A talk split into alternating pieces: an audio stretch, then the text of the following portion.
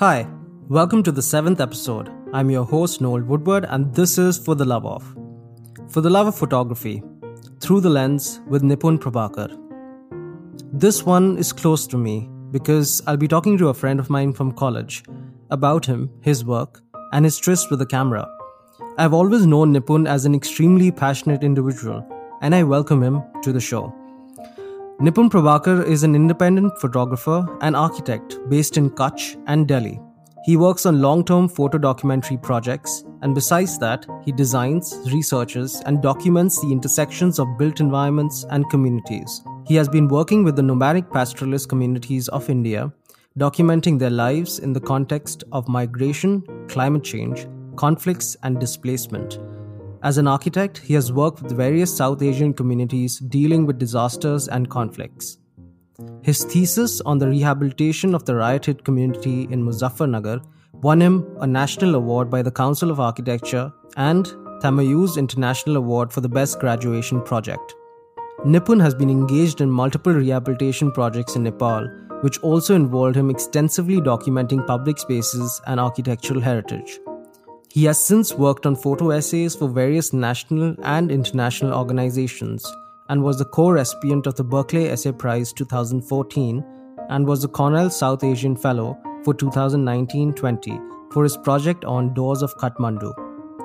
In part 1, Nipun speaks about his life as a photographer and architect, chronicling the numerous events that led him towards his passion for photojournalism. If you haven't heard the first part, I suggest you stop now and head back to that.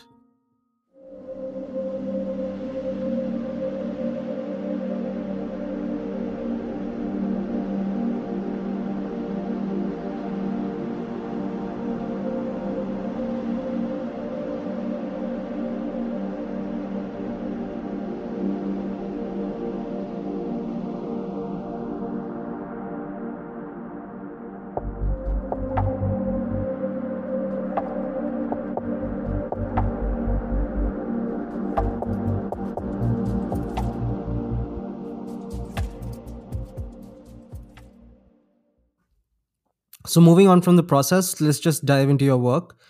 Maybe we could start with the nomadic pastoralist communities in Kutch that you've documented. So nomadic pastoralists, the whole project is called Living Lightly. Okay. And Living Lightly is a project started by Sahiji, which is an organization based in Kutch. They work with the environment. And the curator is Shushma Ayangar, who's a educationist and activist based in Kutch. So it was her idea, and Living Lightly project eventually turned out to be a traveling exhibition. And probably, I mean, the biggest exhibition on nomadic pastoralists that I have seen. It can be probably the biggest in India. So the photography project is a part of it. It is a huge exhibition. I mean, photography is there. They have films exclusively made for the this thing, for Living Lightly. They have games built. They have huge exhibitions on the land and lives of the pastoralists. And I mean, before Living Lightly, even in Bhopal, I mean, Bhopal is one of the roots of Rabaris. Rabaris, pastoralist community who walk with the camels and sheep. And I used to see people, I mean, people with a lot of sheep and red turbans, yellow turbans. And I used to wonder, what are they doing here? And every year they used to come. And I mean, even in Delhi on the highways, we can like, sometimes we see people walking around and nobody knows, I mean, what are they doing? Yeah, nobody cares. Nobody cares. Nobody cares. And so it was an introduction that there's a community. There are many communities across India who have this profession of pastoralism, and it's one of the oldest professions in the world. I mean, all the religions, most of the religions came out of pastoralism. Christianity came out of pastoralism. Krishna was also a pastoralist in a way. So After I graduated, in fact, that was the first project I did, which was working with Shushma on curating Living Lightly, which was the first Living Lightly in Delhi. And I was working with photographers who were who had documented the nomads, in their lives. And I was working with them, trying to understand, selecting photos, getting them for print, and doing all that work. Next year onwards, Shushma said that, why don't you start documenting it? So then I started visiting Kutch, started visiting Maharashtra, Telangana, Karnataka, and walking with them, understanding how the whole system works. And I cannot even define it in words, how amazing the whole processes are, their traditions and rituals. I met a family which walks 800 kilometers every year. Oh, wow. On their journey. And for them, living lightly, it's all about living lightly. So this is what I've been documenting. And eventually when I started visiting those places, understanding their narratives, also started understanding how it's changing over time. Eventually highways are coming up. People have started plotting their farms. So just imagine, they are like 400-year-old routes, and suddenly there's a highway. And even for us, if we are on a car, we rarely find a U-turn. We have to drive so much to come back if we missed a turn. And for pastoralists, it's a very difficult thing. So there's this whole balance of development and of, these negotiations. So I'm just trying to capture that also. I'm trying to capture how climate change is affecting their ways of life. So, these are the things. And it's a very, very, very detailed kind of project, because it's not just me, but there are many people who are studying it, and they send me notes, they send me ideas, and then we work together on that. Yeah, that sounds super interesting. It sounds like one huge collaborative effort. It's a huge collaboration, and it's a nationwide collaboration, and a lot of experts are coming together for this. And Living Lightly was supposed to happen, but I think the pandemic has changed it all. Maybe you could share some links about this, and I could put it in the show notes later. Yeah, I'll do that. Yes. So you spoke about culture, community, and I don't know if this next one that I'm going to talk about fits into that category. But I've read this one a couple of times, and it seems like you keep going back to it from time to time. It talks about Lucky the Magician, which I found really insightful. Could we discuss that a bit? Yes. So the story of Lucky starts from that time I was interning in Bhuj, because Kutch was a very different landscape. It was something that I never witnessed before, and it was desert also. It also had sea. It had flat mountains. It had a lot of interesting things, and a very vibrant community. It had a lot of different communities, and all of them were very vibrant, because I think it was because Kutch also, the whole thing sprouted in seclusion for many, many years. In terms of timeline, very recently, this whole connection thing happened. Highways and all of that. So we somehow got to know that there's a festival on Mahashivratri in a village called Drang, which happens every year, and there's a mela and all. And I am really fond of the village melas, because you get to see a lot of interesting things, and local crafts and things like that. Even in Hardoi, we used to go to this mela called Numaish. So they had all that Maut ka kuan and all those things. Yeah, you get to shoot balloons through air guns, and even in Bhopal we used to go. You remember? Yeah. So we just went, and it was me and Tapas, who was the other intern. It was a little disappointing, because by now most of the local crafts were replaced. Exactly, that's exactly what I was thinking about. Yes. Whenever I visited a mela, I can't recall the last one though. I always used to be fascinated by the crafts because you would always stumble upon something that was so out of the ordinary and beautifully made. I think most of that is lost now, and the indigenous crafts have fallen prey to large-scale mass-produced items. Yeah. So most of the crafts that I was expecting in the Drang Mela was replaced by cheap plasticky goods. I don't know why. I mean, they were very cheap, but still the bamboo products, the pottery that they used to make earlier, I mean, that was much better. So on that front, I was disappointed. So I thought, okay, let's just try out these little stalls that we have around. One of them was, there was a loudspeaker, and it was like somebody was screaming ki Jadugar Abhay Samrat is there, and he'll show magic tricks, this and that. And I saw that, and I just went inside out of curiosity, and I took the ticket and sat on one of the plastic chairs there. And behind the curtain, I could still see a silhouette of a person who was talking on the mic that Jadugar Abhay Samrat is going to come. And soon the curtain was raised, and it was Jadugar Abhay Samrat who was talking about himself. So, and he started showing all his magic tricks, which were mostly equipment based. Yeah. And there were a lot of children around who were really interested in enjoying it. And I started taking photos. And so I watched the first show, and it was not that great, but people really enjoyed it. And I think this is what magic is all about, entertainment. So I went around, at the backstage, and I started talking to Abhay Samrat, who was the magician. And I said that I want to document the whole process, because it was fascinating for me. So sorry to stop you, but there's this one thing that came to me. Magic within the country has always been so intrinsically intertwined within the traditional and cultural landscape. At least it was a couple of years ago. In terms of magic, I think all our rituals that we do, all of that is also magic in a way. And especially in small towns, you see gully magicians coming and doing all sorts of tricks.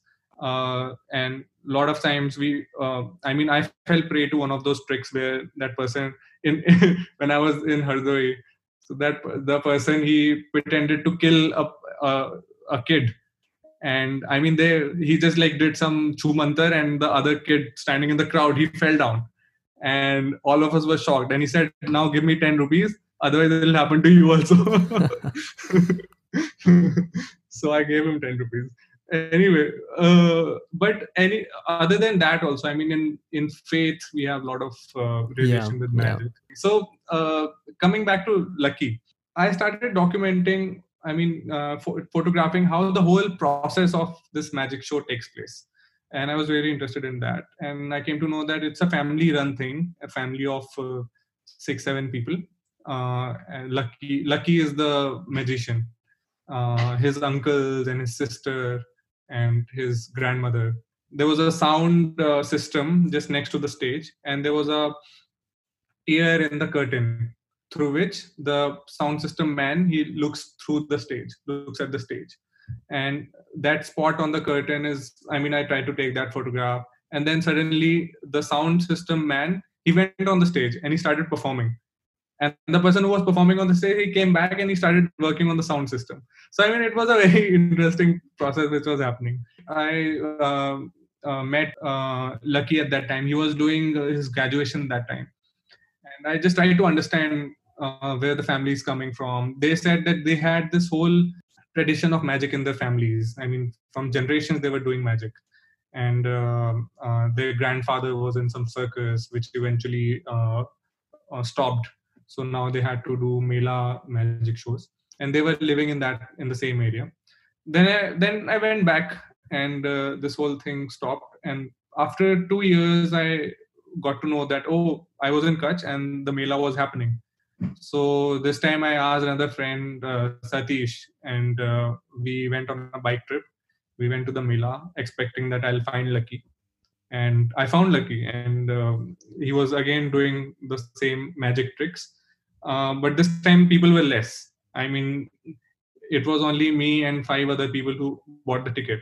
And when he finally I went to him and I approached him and I said, "Oh, do you remember me?" So he said, "Oh, I don't remember you much." Then I showed him the photographs and he suddenly remembered me. And he also gave me my ticket money back. He said, "No, you take it." So it was a nice relationship. I think photography can only happen if we share a nice relationship with people, especially in terms of documentary photography. If we have those genuine interests in people's lives, if we share those genuine relationships, that friendship, if we share, that is visible on the faces of people who are photographed. It's all about that. I mean, photography is the next step. First step is understanding people, sharing things. And recently then I couldn't go again in the lockdown, but I called Lucky and I said, I asked him on how he's doing. And the problem is that, I mean, for magicians and for people in the all these fests, people in number is their strength. I mean, they need people, they need gatherings, and suddenly it stopped. So Lucky is also now looking for work around Bhuj, because fortunately he's a graduate now, and but his whole magic thing stopped. And so, I mean, this is what I wrote in an article on Livewire, and then, I mean, people came forward to help him and I mean, help him sustain for these months. And but Lucky always says that he says, "I don't want money, I want work. I want to work, I want to do magic tricks." And that time also, you know, I was also interested in how this whole profession works. So Lucky introduced me to all these, do you know, there are magic communities of magicians around India. Yeah. And all of them, they have regular meetups across the country. They share magic tricks. They do all of that. So he's a part of it. And apparently there's some magic school in Pune where they teach the magicians. So all these interesting things I got to know from him. And we still share a nice friendship. Yeah. I think as a photographer, it's kind of gifted to you, the friendships that you foster over the course of your stints in different places. So we've spoken about your work documenting people and their lives through Lucky. And now let's just explore your work documenting an architectural project, the Taragaon Museum in Nepal. For me, all of these things are connected. As I said earlier, all of them inform each other. Buildings are also like people. And, you know, eventually we start to interact with building, to be friends with buildings. Yeah. And this is what I started documenting in architecture photography. What I generally do is whenever I go to a city, I just like randomly explore different places. I take photographs with no intention of publishing them later or writing an article. But it's just like, I like exploring cities through my camera. And this is what happened in Taragaon Museum's case also. On a friend's reference, I was walking around the city, around Kathmandu, and suddenly stumbled upon a huge stupa, which is, I mean, I went there specifically for it, but I was trying to find it. And then the huge stupa is Baudha, which is, it's one of the biggest stupas in the world, actually. Once you go there, then only you can understand the scale of it. And the best part is that it's just, there's no grand entry to it. There's a little gully kind of space from which you enter, and suddenly you are exposed to this huge grand stupa. So I just stumbled upon that thing, and I was walking around, and I suddenly remembered that somebody said that Taragaon Museum is around it, but I couldn't find it. Eventually, after, and none of the people around the museum, they knew that, okay, something like this exists. Finally reached there, and wow, what a building it was. Everything was in brick, which is generally a common feature of the buildings of Kathmandu. But the whole form was very modernist, because the architect is Karl Kusha, who's an Austrian architect. And I mean, he came to Nepal to work on something else. He came to plan the new Kathmandu city. But he was also interested in designing buildings, and he started working on this So Taragaon Museum was initially supposed to be a hostel for Westerners who could come, and because at that time in the 70s, the whole country was opening up, and a lot of Westerners and people interested in understanding the culture of the country, they came. They wanted cheap accommodation also. So Karl designed it. It's a interesting thing. The whole, he used bolts and repeated them, and the whole circular windows. So in terms of form, being there is a very different experience, getting to know the whole complex. And then I also realized that they also have archives, architecture archives of those people who worked and documented the architecture of Nepal in that time. So they have all of that. So I just walked around, I documented it. I couldn't meet the curator that time. And then I went back, because any project that I feel I want to do, I can never do it in one visit, because you have to, like they say, you have to sleep over it. You have to, in order to absorb it, the whole experience, you have to spend some time alone with yourself. So I went back, and after a few months, I went back again to the museum and I felt that I should really document it. I just photographed it, came back, studied some more about it.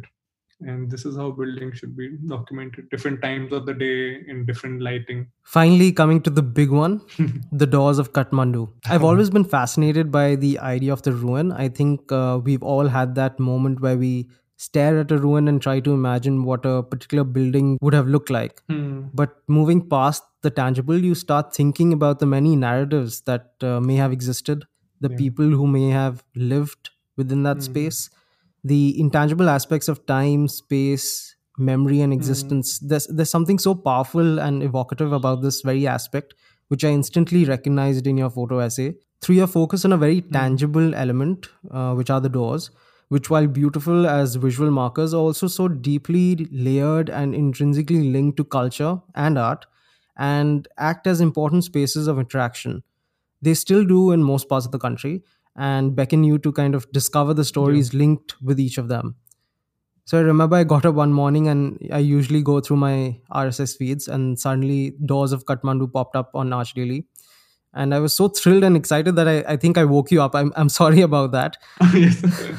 You were the first person who told me about that. So could you tell us about the project as well as about the book that's in the pipeline? That's still in development, right? So, as I was saying, that architecture projects have their own timelines. And I was in Kathmandu. The project with the monk settlement I was doing was stuck somewhere between Nepal and China issues. And I had a lot of time. And somehow I have to walk to think. I mean, I cannot sit and talk. I cannot sit and think. I have to walk. So I started walking around Patan, where I used to live that time. And while walking, I was just like exploring the old city and the monuments around it, and just taking photos with my phone. And I did it for 1 or 2 months. Then one day I was just sitting in the place I was living and just scrolling through my phone. And I realized that most of the photos I was taking was of doors. And then suddenly something struck me, and I thought that, let's start working. Let's start understanding them, because at the back of my mind, I was really interested in what they had to offer. So I just started collecting them and started talking to people on the streets about them. And the doors, what really interested me was that those were one of the most important part of a Nepali building. The settlements mostly which I was documenting was Newari settlement. So Newaris have this tradition of worshipping the door and the threshold every morning. Thresholds generally are worshipped, and they hold a lot of significance in almost all the cultures across the world. Because threshold is like this liminal space, this boundary which divides the inside from outside. But Kathmandu takes it to another level. Nepal takes it to another level. It's worshipped every day. It holds a lot of symbolic meanings. The doors, they present a lot of interesting things. So I was just documenting them. I was trying to understand it. And one day, a friend of mine, E, he introduced me to another friend of his, Nation, who was doing Buddhist studies in Buddhism for his master's. So he had a lot of interesting things to say about the doors. Before that, people were telling me about different oral histories and different, they were giving me different narratives of, a lot of people were telling me different things about the same symbol. For example, in a lot of temple doors, on the top of the door, you could see a devil eating a snake. And I was always fascinated by, I always thought, oh, what is this? So I was one day just walking around and I met a lady, old lady, and just started talking to her on why do people paint it on the top of their doors. And she said that in Newari culture, they have this story that after people die, the Yamraj comes.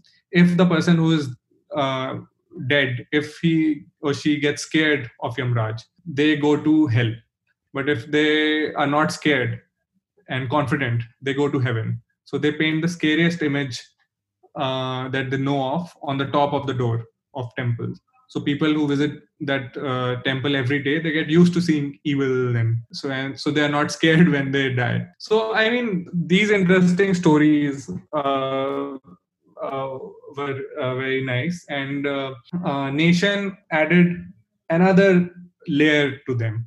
And he told me about, for example, I used to see a lot of wooden symbols. Like mostly there were 5 symbols on the top of the door frame. So those symbols, they were, I mean, sometimes there was different poses of Buddha on those symbols. Other times they were just, wooden logs on the top of the door frame. But almost all the time there were 5. So he told me that, these are either 5 Buddhas or 5 evil. So 5 Buddhas, they had their own, different different sutras from different points of Buddha's life, which was Buddha who is giving, who is meditating. But what interested me was the 5 evils, which is like lust, greed, anger, apathy, and rage. And these 5 things, according to them, according to the people, when you enter the door, you leave those 5 things behind. So this is where they put that 5 symbols on the top of the door frames. So things like these. So I started eventually, after understanding all these stories, I started writing them. I started reading the doors of houses or buildings around, and I just started collecting them. And the best part was that each of them were different, and I had so many stories about the same thing. So I was not interested in verifying it in research papers, but I was interested in what people had to say. And they had a lot to say about that. So I just started collecting them. And eventually, I came back and I got a fellowship at Cornell called the South Asian Fellowship. And in that fellowship, I applied. You had to give a project that you're working on, and you have to tell them that how you want to use their resources in developing that project. And I felt by that time in last year, I felt that I now need to also add a layer of what the actual studies say about the culture, about the anthropological studies about the doors, if there's any. And apparently Cornell has an amazing South Asia library, Kroc library, and I really wanted to go there. And it proved to be an amazing opportunity. And I really refined the whole research and combined that with the photographs. And now it's a book in progress. Nice. So moving past your work, I'm going to move on to Studio BIM now. You officially started Studio BIM with Sarth a couple of years ago. While it loosely can be termed as a photo studio, I don't really think it is. Mm-hmm.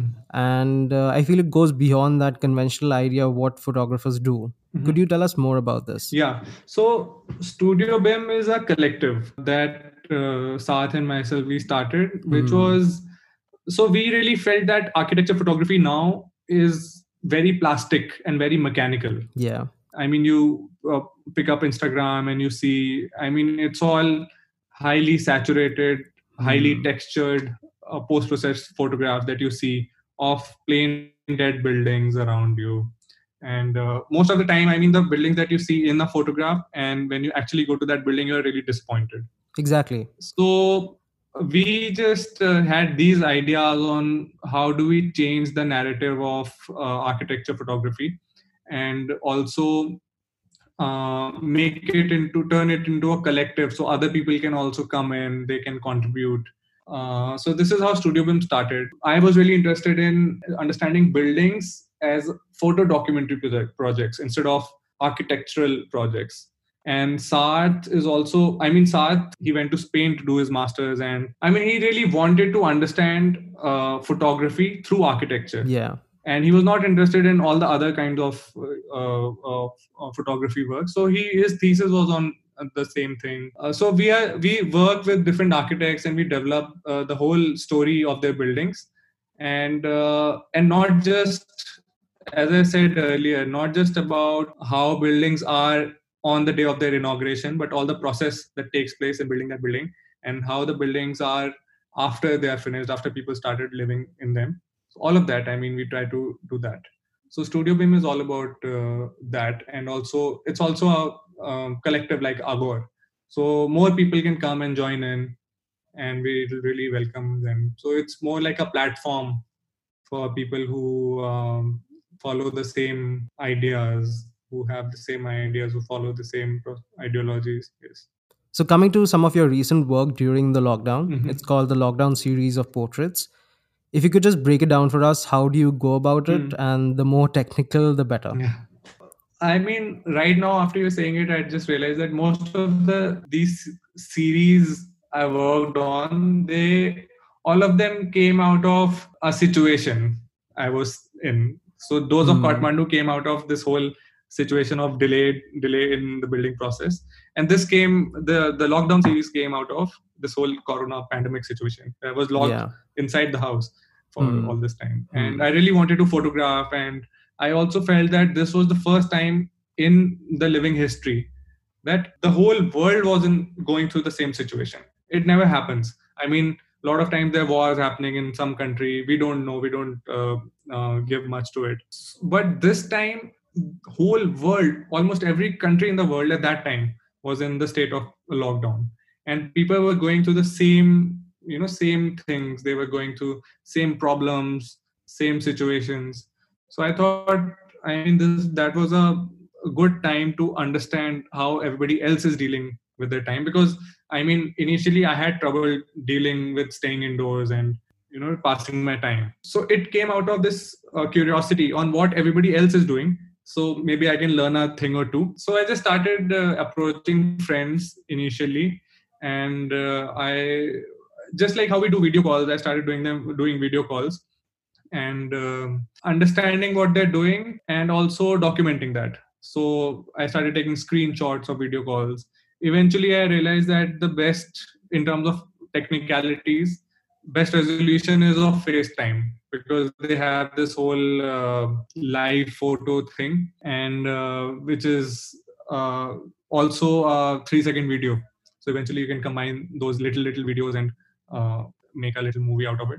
So we did WhatsApp calls, we did FaceTime calls, and on that, for example, on FaceTime calls, like how we are talking right now, we just like talking like that. And then I asked them to show me around their house, because this is also the first time I was visiting somebody's house through a video call remotely, understanding those spaces. And initially it was, I mean, I was taking photographs of people I knew, of friends. And but eventually I started meeting strangers online. So I just replicated what I generally do in normal shoots. I try to understand the space, the surroundings.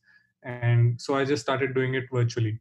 I also wanted to include people from all professions, because everything was impacted. And so my main idea was to, I mean, include not just people who were actors, actresses, but also doctors, but also monks, artists, musicians, writers, and just understanding that. And that was the curiosity. I mean, and that too, if I have a subject and I have to document them through video calls, you cannot do that like a normal photo shoot of 1 hour. So you have to, according to the light, you have to change the duration of the call. You have to like, I, especially for me, average was like three days per photo shoot, because on the very first day, you're not very comfortable, especially for people who you are meeting for the first time on a video call. So you have to be comfortable first. But I also used to study them earlier and study. I used to sketch them. I used to understand the facial structure, the body structure. I used to make storyboards, which I generally do for most of my documentary photographs. I make storyboards. I compose frames. But the final frames are not restricted to those compositions, but they are the ones which inform the whole process. So I did the same thing for them also, for other people also in the lockdown screenshots, composed storyboards, and I shared it with them also on the first day. So they also thought that, okay, this is something serious which is going on. It's not just like random guy contacting us and taking a photograph. Yeah. Yeah. So that relationship also, I mean, had to be built. Then we did a lot of interesting things based on what was available to us. So Elena was in Italy. I mean, with a lot of other people. I mean, for Elena, there was no tripod available. So she said, okay, let me use a ladder, aluminum ladder that I have in my house. So she did it. It's also, it's like, you know, voice controlling a camera initially. Because you cannot do anything, you only have to give voice instructions. And initially it was frustrating, but then eventually I got used to it. And it was also about the subject doing all the work. So they also have to be motivated enough. So they have to like put their cameras around and pose also for the camera. For somebody, we used a masking tape to stick the camera on the fan. So we get that wow. Top view of the room. So all those things we did. I asked a friend who plays Iktara, so I asked him to play it for me. I mean, it was very enjoyable for me also. I really enjoyed it. Thanks for sharing that with us, since that was the most recent thing in terms of a photography series that you worked on. Mm-hmm. To wrap things up, could you talk to us about what you have in the pipeline? After the lockdown series, I worked with Marg on an upcoming article for an edition. And I mean, it involved me taking remote photographs of a lot of people, including one of which I mean, now I treasure it, which is of architect Revati Kamble. Hmm. This was the first time I actually had a conversation with Revati ji. Before that, I met her in 2012 when she came to Bhopal, and all of us had like interaction with her. But Revati ji was always known for her blunt responses and very straightforwardness. And so I was initially scared a little, because WhatsApp video calls or all these video call screenshots, they need a lot of, you know, I had to instruct everybody. I mean, it's not easy because you have to ask them to, you know, put the camera at some location and then pose and then do this and do that. But it's very frustrating for them also. I mean, it took almost 4 or 5 days to do that shoot. And by the end, I was having so many candid conversations with Revati ji. I mean, we had plans that, okay, as soon as the lockdown lifts up, I'll come to their office and we'll meet. And we had like plans of documenting their buildings and all of that. And then I was also sharing these articles I've been writing and she was commenting on them. And then suddenly, recently got a news that she's no more. Hmm. So it was, I mean, I'm still in shock. I mean, we lost a very important person. Yeah. Because she I still remember, I mean, her work was, it was the first time they introduced to us that you can really work with mud and bricks, mud architecture, both of them. I mean, Karma Design Studio was pioneer, and that whole inspiration is still there. And but I'm still recovering from that shock. So that is, and I mean, it turned out to be her last photographs. So, I mean, I feel that that is like my tribute to her now, which will soon come up. That is going on. And then I'm working on some visual research on a book project based in Kutch, which is in the pipeline. Then there are more interesting things in the pipeline. And there's so much work now. That's great. So just one last thing for our listeners, if you could elaborate on the equipment you use. I use very simple equipments. I mean, for just myself, I use a Canon 80D, which is a cropped frame camera. I use a Canon 1018 lens for wide angle, 50 mm for tight shots. But now, since 2-3 years, I've been using this analog camera called Nikon 8008. So it is my mentor's camera, Gurinder sir's camera, who no longer uses it. But most of my personal projects, I'm using this film camera. So this whole process of analog photography is I'm suddenly enjoying it very much, because it's a slow process, and I think it's time to slow down also. And it's also, ultimately, it's cellulose, it's physical. It's not digital anymore. So you take the film, you don't know what is coming in terms of a photograph, then you have to get it developed. So, and then I also have a drone, Mavic Mini, which I use occasionally. So I'm the analog photographer with a drone. Maybe I should call the episode that. Cool. Thank you so much, Nipun. Thank you for joining us and sharing your story. Probably we could do an episode with Sarth as well, where we bring both of your projects together. Yeah, we should do that. So thank you. Thank you. See you around. Yes. See you soon.